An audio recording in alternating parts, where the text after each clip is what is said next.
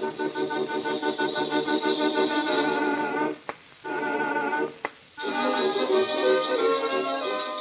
Adventure Calendar of Mr. Timothy Hope, a Christmas expedition in 24 letters. 9th December. My dear Lady Misericordia, I hope this letter finds you well. It's lucky that you have Viscount Fox there with you to make such funny jokes about schools of fish devouring their teachers. Although I'm not sure that he's quite as funny as he seems to think he is. I'd like to see him hanging on for dear life over the briny deep while a shark snaps at his feet. And I'm sure Baronet Oxshott will be delighted that you thought him terribly brave and daring. I will be sure to tell him. At some point. I'm sure I won't forget. Anyway, Oxshott is not popular with the rest of us at the moment, ever since we had to leave town in something of a hurry. Fortunately, your father was able to use his parliamentary debating skills, and more importantly, his ducal gold, to persuade the train driver to leave several hours early. Otherwise, we might have been in serious trouble. The port we landed in was a small town, huddled down by the shore at the end of a valley, surrounded by majestic and awesome mountains, rearing up into forest and snow all around, what the locals call a fjord. It seemed like such a wild place, these few wooden buildings amidst this great and overpowering scenery, but it was a bustling and homely little town, just the place to complete our stocks and prepare for our journey into the north, until, that is, the argument about the shark. As I mentioned in my last letter, the baronet was determined to preserve the head of the shark he killed so that he could give it to you as a present.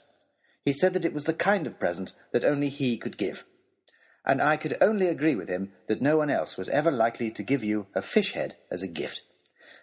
This did not go down well, and the baronet threatened to send you my head instead. Anyway, Oxshott went to summon the cook of the inn where we were staying, and tried to explain to him, with shouting and hand-waving, what he wanted done with the beast.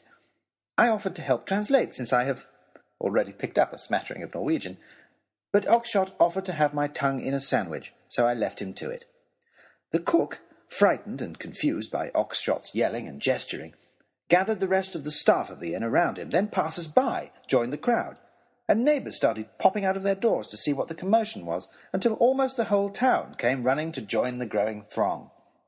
After much muttered and frantic debate, the cook and the town mayor apparently came to a decision, bowed to Oxshott and shook his hand, mustered some strong men, and carted the enormous fish away. We got on with collecting our provisions and preparing the specially commissioned train which was to take us inland away to the north, and finally lunchtime came, and the mayor reappeared, along with a delegation of elders, who ushered us all into a long, low building that could only be a town hall. There we discovered all the townspeople, all sitting down, ready to eat, with a top table set exclusively for us as guests of honour. We were, of course, touched and delighted by this, and took our places. There followed a number of speeches from various people I can only assume were important locals, and from members of our group, including his lordship, your father, and the professor. Of course, we couldn't understand them, and they couldn't understand us. But everyone seemed jolly pleased with themselves, and more importantly, jolly pleased with the prospect of lunch. At last, the cook from the inn came out, once again with the group of strong men who had carried off the shark, but this time carrying a huge cooking pot. The pot was set down in front of our table, and with a proud flourish, the cook lifted the lid. We all stood up to peer inside, only to see a hearty-looking stew, full of vegetables and bubbling away. We raised our hands to applaud the chef, but as one, we froze in mid-clap, as out of the broth bobbed the boiled and gleaming teeth of the shark. Dripping pieces of carrot and herb, the head of the fish rose up through the steam, turning a single reproachful eye on us before dropping back out of sight beneath the potatoes. We stood and stared at the pot, with our hands still raised, barely sure of what we'd just seen. And then Oxshott went berserk. Picking up his chair, he flung it at the cook's head, who only just ducked in time, and it smashed into the table behind him, upsetting plates and cups all over the people sitting there. Oxshott heaved at our table, turning it upside down in front of him, scattering knives and forks everywhere, and then he was over it, and leaping at the cook with his hands outstretched, a howl on his lips, and a murderous gleam in his eye.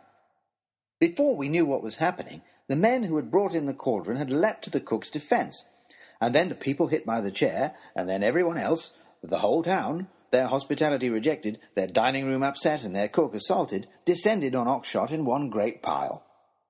Thinking fast, his lordship grabbed me, and together, with Harry's help, we dragged Oxshott from the mayhem, and beat a hasty retreat through an open window, and made for the train station as fast as we could. Oxshott was not to be denied, however, and as the town ran for the exit to follow us, he ran around the rear of the building, in through the kitchen door, and grabbed hold of the pot before anyone had spotted him.